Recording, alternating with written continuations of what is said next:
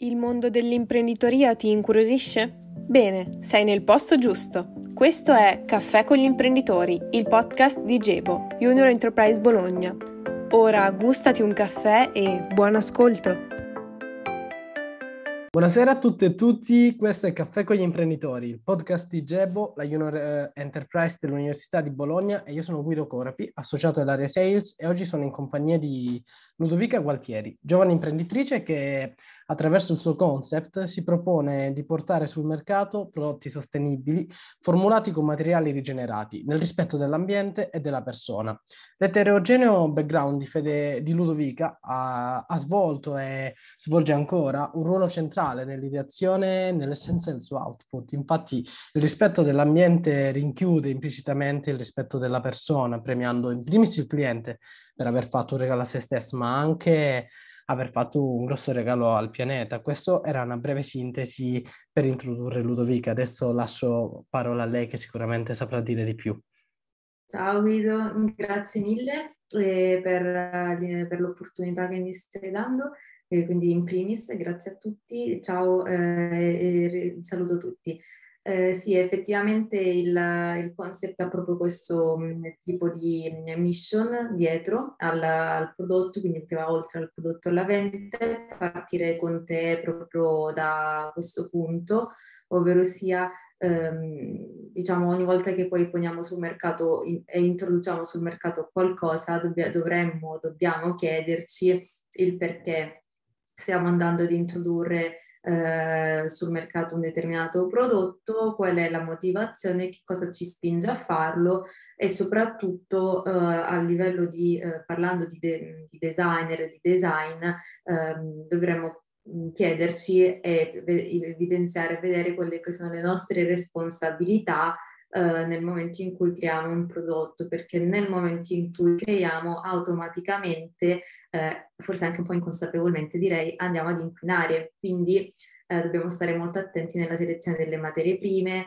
nella, nel, nel, design, quindi non solo estetico, a livello estetico, ma, ma anche a livello e soprattutto per quanto riguarda la qualità della, delle materie prime impiegate per lo sviluppo del prodotto e anche di tutti i processi produttivi che ci stanno dietro.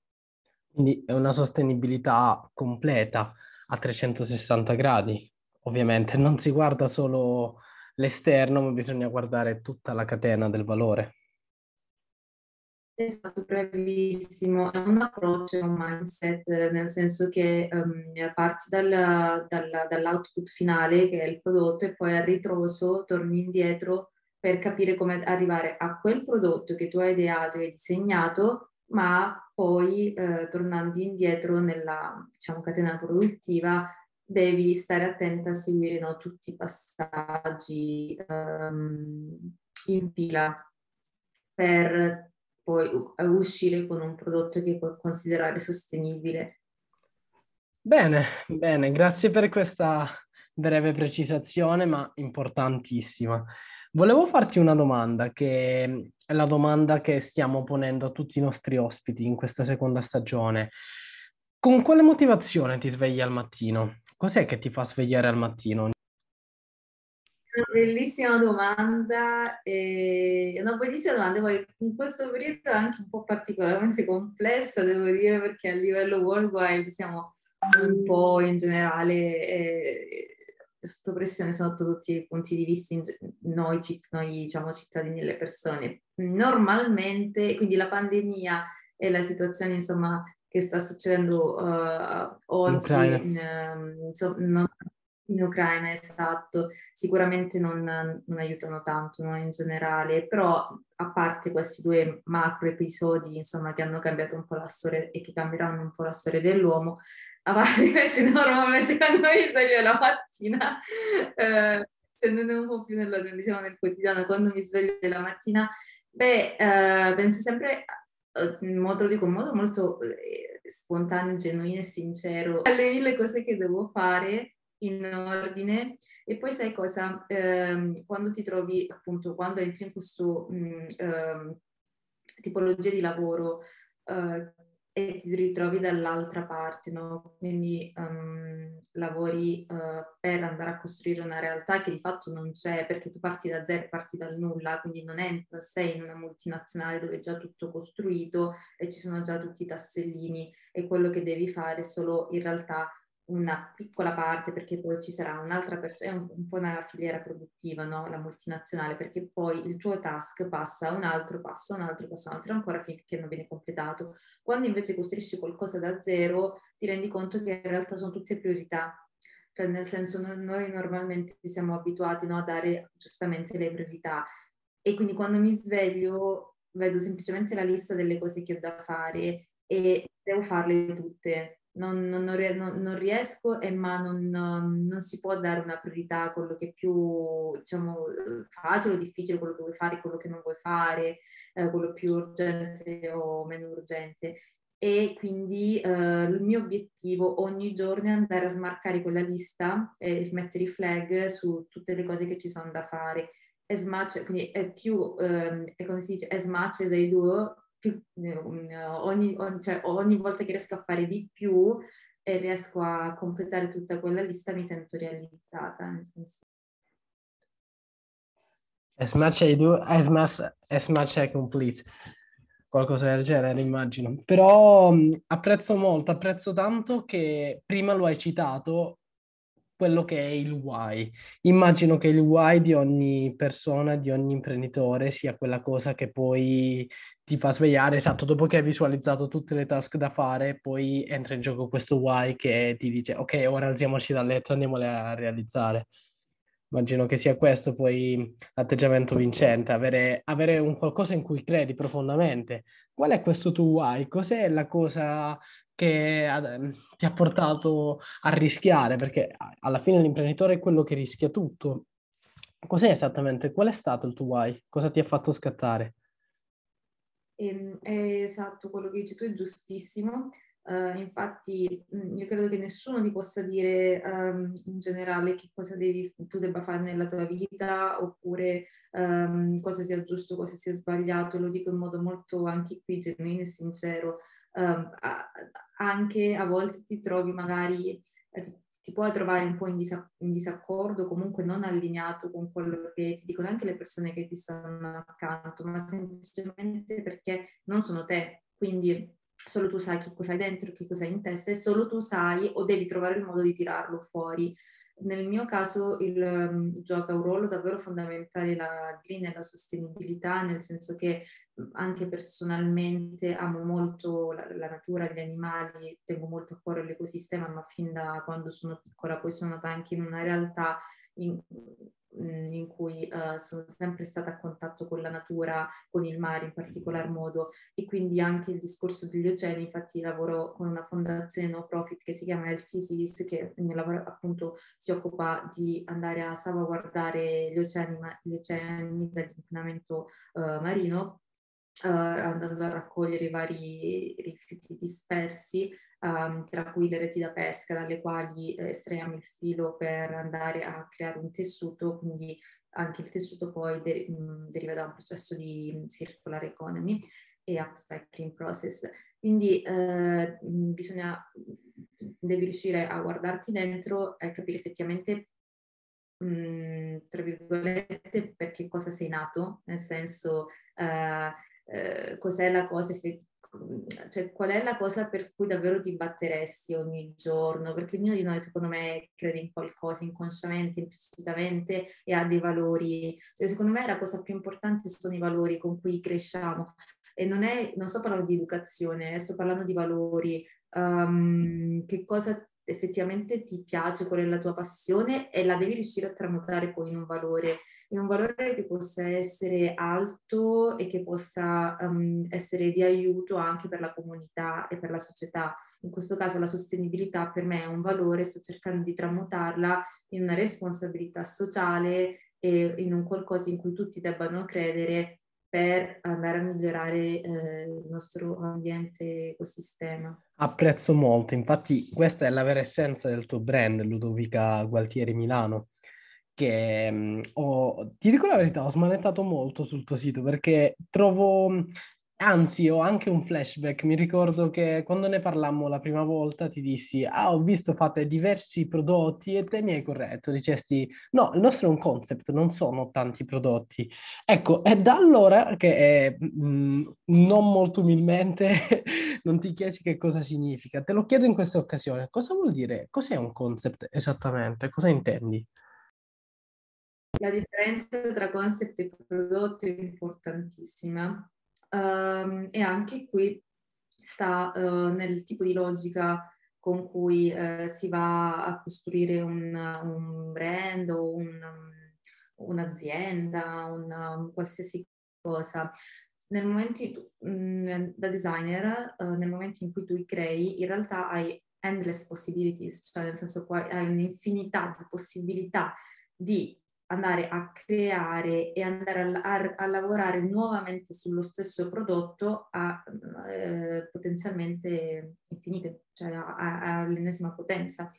Um, normalmente, soprattutto nell'ambito del fashion, poi sviluppi una collezione, una seconda collezione, una terza collezione, eccetera. Le collezioni tendenzialmente possono essere anche normalmente in realtà sono molto diverse tra di loro, soprattutto per un discorso di fast fashion, eccetera, eccetera, e mh, mm, mh, mm, tu poi come designer vieni eh, riconosciuto per lo stile che hai, però le, poi le collezioni sono differenti. La stessa cosa nel prodotto, tu puoi fare tanti prodotti che non siano collegati tra di loro, no? E mm, che magari c'è solamente una piccola parte di sostenibilità all'interno del macro brand, del macro, del macro concept, invece noi abbiamo fatto di, quel, di quella piccola parte il, la, il, il cuore sostanzialmente no? di tutto il concept. Infatti non lo consideriamo brand, ma lo consideriamo concept e con concept si intende lifestyle perché la mission del, di, di LCM Ludovica Gualtieri Milano è quello di uh, dare all'utente finale la possibilità di vivere quotidianamente il green a 360 gradi ed essere in grado di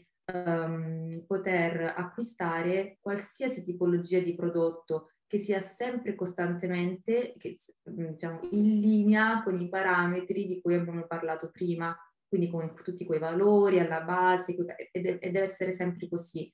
Lo stile a livello di design, a livello di estetica, magari può cambiare, non, non, è tanto quello, è un ragionamento esattamente opposto e contrario rispetto a quello che si fa nel fashion. Tu nel fashion vieni identificato per lo stile, però poi cambi i mood della collezione, cioè cambi l'estetica a livello di uso di, di, di colori e di, anche di materiali. No? Mentre invece noi facciamo esattamente l'opposto, i materiali rimangono sempre gli stessi e andiamo a lavorare su un'estetica differente. Non so se ne sono riuscita a spiegarmi. No, ho capito, ho capito tanto che il vostro elemento di differenziazione è proprio quello di avere una natura coerente, una idea coerente nella realizzazione dei prodotti eh, li chiamo prodotti, perdonami il termine, ma perché ho i singoli items, però quello che voglio dire è che voi prendete sempre lo stesso materiale, perché il senso è voglio lavorare questo materiale, ma lo eh, cambia la forma, ma la sostanza rimane sempre la stessa. Questa è la, la, la sintesi un po' più, diciamo, filosofica, se vogliamo, del, del, del, appunto del concept, dell'idea, è effettivamente questo. E infatti ci poniamo in modo di, differente, innovativo rispetto a, alle altre attività, brand, aziende, soprattutto nel fashion, perché lì, come ti dicevo, è esattamente il contrario il ragionamento. Cambiano, non, non, è molto difficile che le, i, i, designer riescano a stare sempre sulla stessa materia prima, e se perché ti limita molto nella creatività questo. Quindi devi essere bravo tu, designer, avendo sempre le stesse materie che individui come sostenibili, green, etiche, bla bla bla, upcycling, recycling, eccetera, eccetera, e fa uno sforzo maggiore, cioè lavori il doppio praticamente, perché poi devi essere bravo tu a costruire strutturare il prodotto in modo tale da dare differenti eh, varianti a livello etico e creativo. Quindi effettivamente è un lavoro molto anche di sforzo mentale e creativo non indifferente.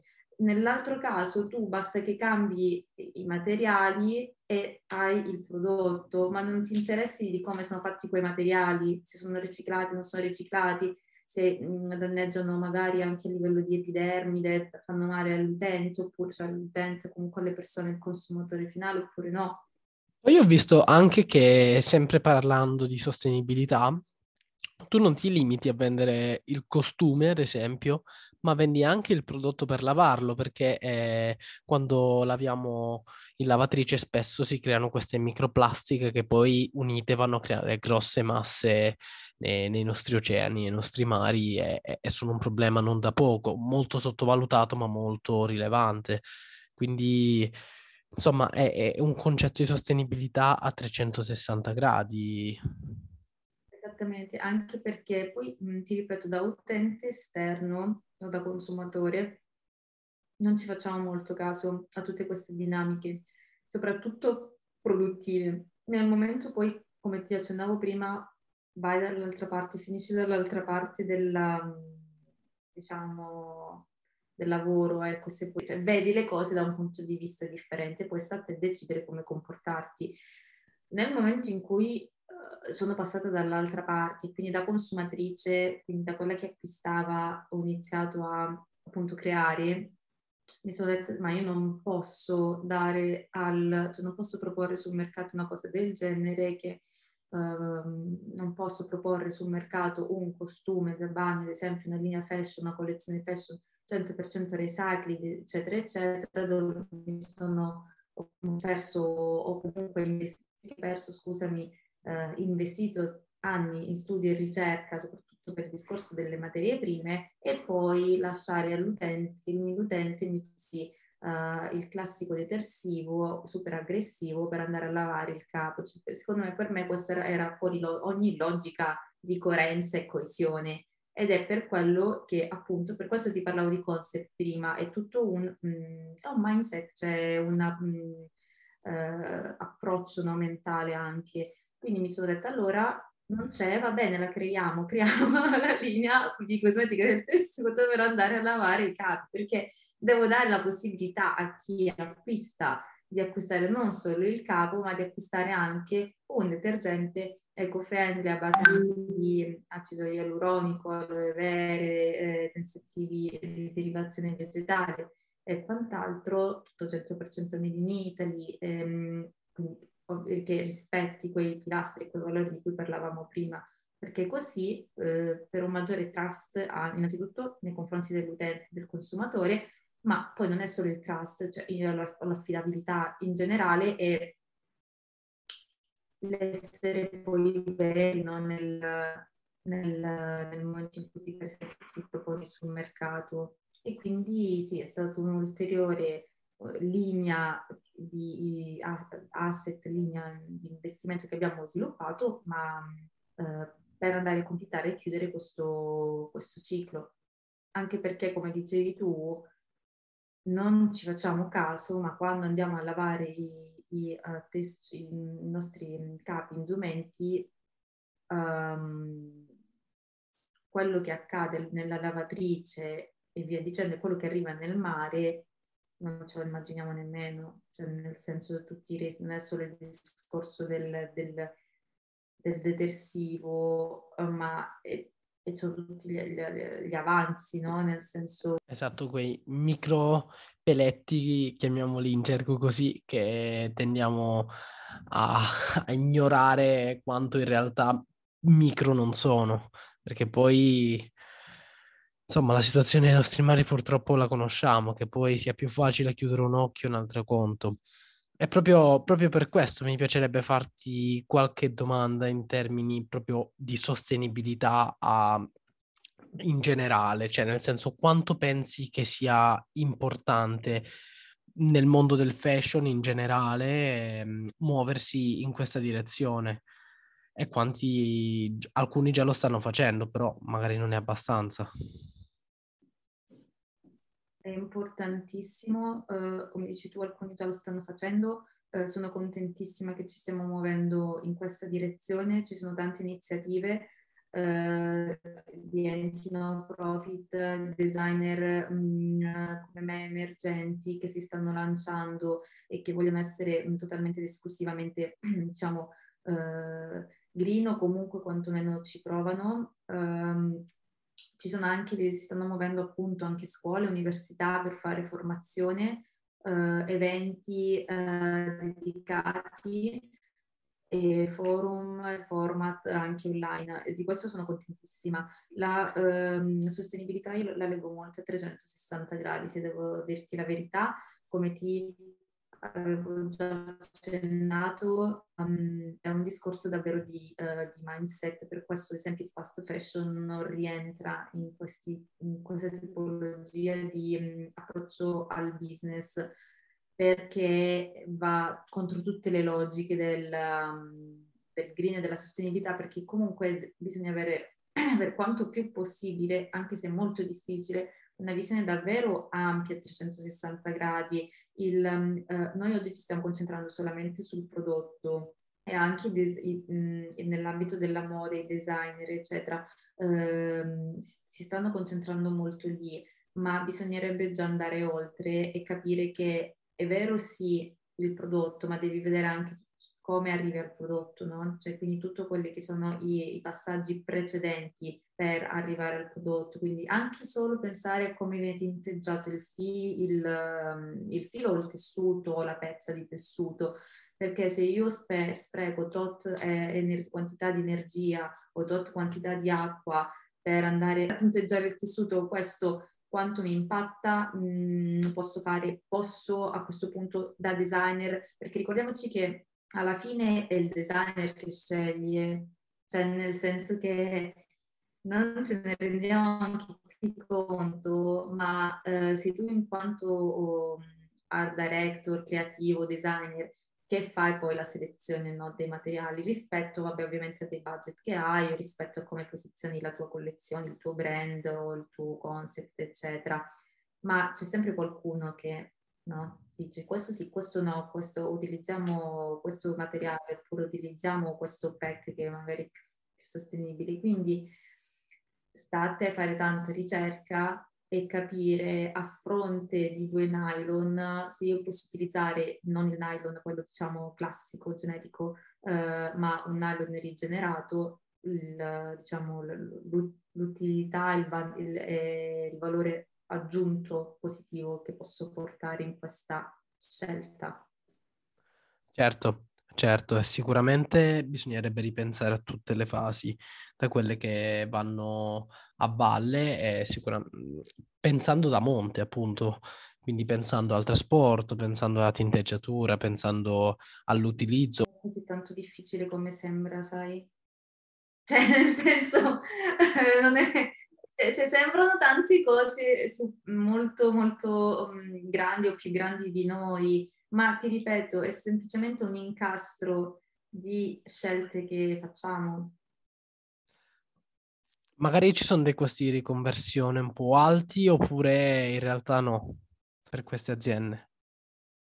In realtà si stanno adeguando quasi tutti perché sta crescendo la domanda per queste tipologie di materie e quindi ovviamente crescendo la domanda eh, la produzione aumenta e quindi il costo, si, il costo di, delle materie, non solo delle materie prime in generale, il costo anche di offerta diminuisce, anche se nel, disco, nel, nel periodo di pandemia e adesso con quello che sta succedendo in Russia e Ucraina, io immagino che le materie prime, non immagino, mh, mm, è così, le materie prime slitterà, il costo delle materie prime slitterà era già slittato con il discorso della pandemia perché c'era stato un blocco nel, nel, nelle catene pro- produttive perché c'era stato un, uno stallo, no? un fermo, quindi... Ma sì, anche il fermo dei container, ho visto dalla Cina, ha creato veramente tanti eh, ritardi nella produzione, tant'è che adesso infatti è la caccia al container, ma Insomma, vediamo, adesso ci sarebbe dovuta essere la realizzazione della ferrovia Cina-Europa che avrebbe dovuto ovviare questo problema, adesso col conflitto la vedo un po' più dura.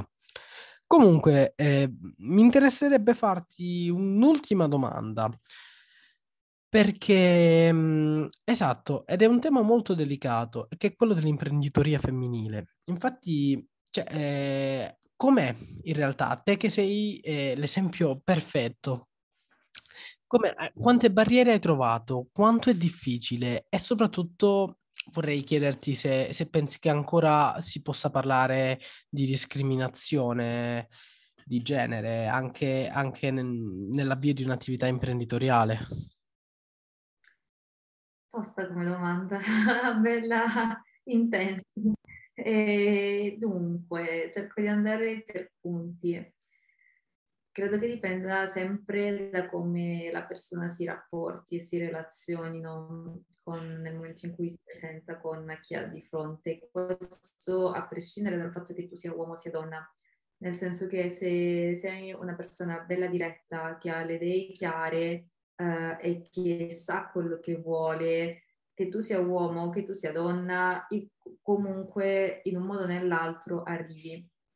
Eh, magari non arrivi subito, magari arrivi e mh, magari sbatti la testa una o due volte, magari incontri le persone sbagliate, magari incontri le persone che ti, fanno, che ti buttano giù e che magari ti, che ti fanno fallire invece che eh, portarti su e quindi darti una mano per arrivare al successo, ma se sei ferma sui tuoi obiettivi o fermo, comunque in un modo o nell'altro ci arrivi. Detto ciò, fatto questa premessa, il discorso dell'imprenditorialità femminile um, sicuramente um, non nego che ci possano essere, ma non le, defini- non le definirei discriminazioni in realtà più oggi, um, le definirei più un discorso, parlerei più di un discorso di status quo, cioè noi, mh, uh, noi etichettiamo, non è un discorso tanto di discriminazione, di discriminazione nel senso che magari lo facciamo anche inconsciamente, andiamo ad etichettare, cioè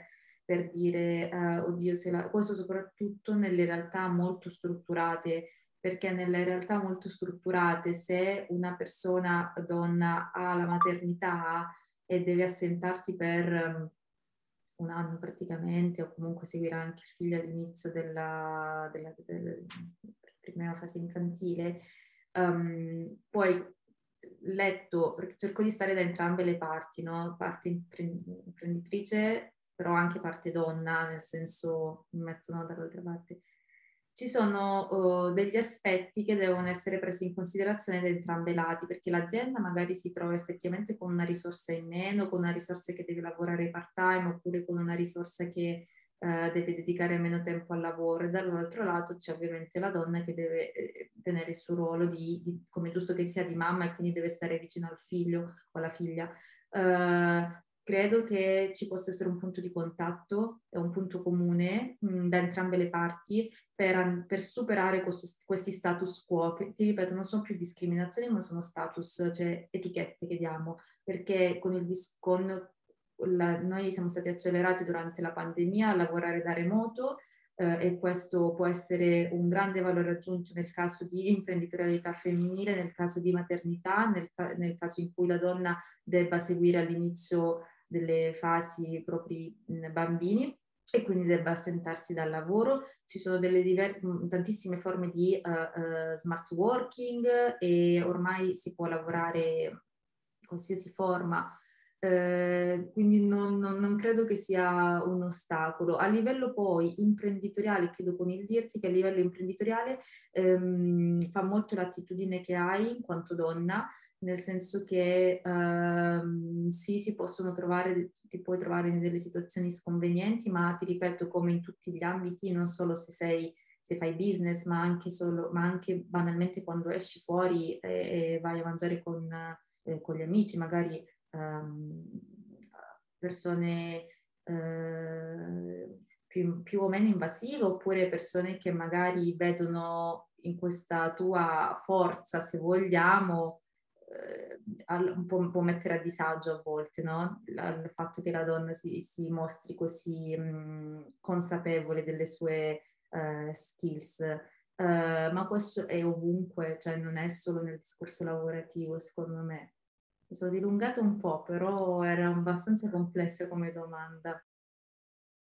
Immagino, no, eh, ho, ho, fatto, ho, detto tante cose insieme e questo può sicuramente creare confusione, però hai risposto benissimo a tutto in realtà so che è una domanda molto delicata e che al giorno d'oggi è, ancora, è impensabile ancora solo fare queste domande, però purtroppo la società ci, ci, ci pone davanti alla necessità di farle perché più creiamo consapevolezza, più abbattiamo gli, le ultime colonne, gli ultimi pilastri, insomma, che ancora sono in piedi.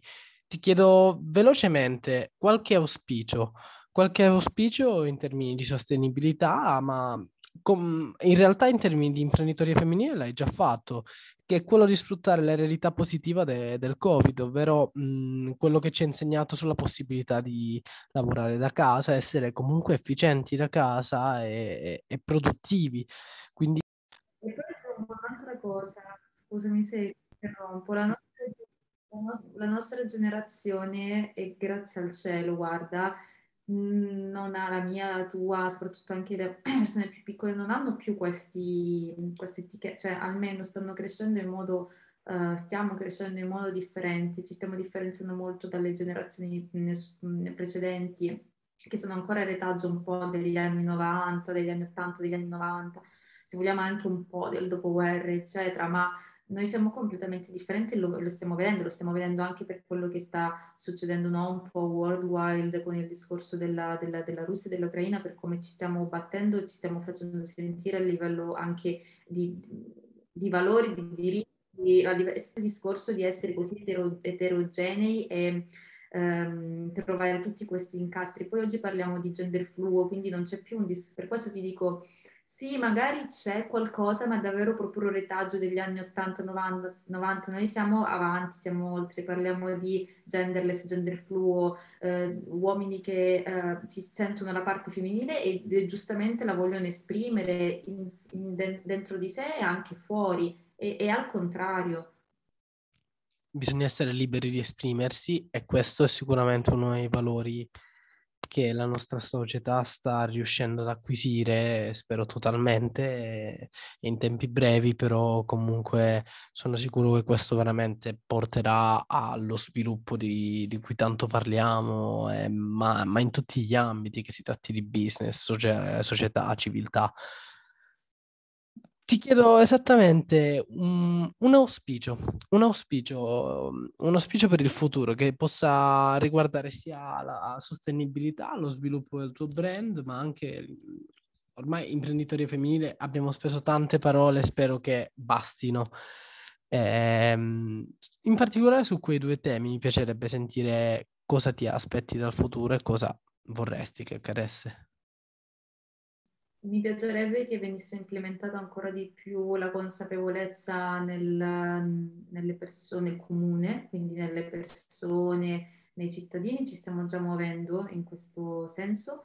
Uh, la, le scuole e l, l, quindi gli istituti di formazione devono, devono, giocare un ruolo fondamentale e quindi mi auguro e l'auspicio va a loro in realtà, uh, perché um, più implementiamo eh, elaboriamo a monte, eh, a monte, esatto, implementiamo lavoriamo a monte sulla formazione e, e, e, le generazioni future di conseguenza eh, cresceranno con dei valori eh, che siano in linea con il rispetto del, del, del, di, di, tutto quello che abbiamo parlato in questa talk, quindi del green e della sostenibilità. E poi tutto a catena di conseguenza, ma dobbiamo andare a lavorare a monte, alla testa cioè nel senso al, um, alla radice. Ecco. Esatto, dobbiamo formare una, un popolo civile, un popolo civile che di conseguenza darà questi valori non come, ecco, l'iniziativa di Ludovica Gualtieri unica, ma sarà la normalità un giorno, arrivare a questo punto. Beh, innanzitutto voglio ringraziarti perché te già lo stai facendo, stai diffondendo questa cultura, anzi questo concept, e soprattutto stai, stai aiutando già oggi, non domani, e questo è tanto. Ti ringrazio anche di essere stata qui con noi e di averci regalato la tua testimonianza e sper- spero che i tuoi auspici siano veramente eh, la goccia che farà traboccare il vaso e farà, e farà crescere una generazione pronta al rispetto del nostro pianeta. Grazie a te, grazie mille a tutti voi e grazie ai nostri ascoltatori che ci hanno seguito nella, nella talk. Spero di, di rivedervi tutti presto.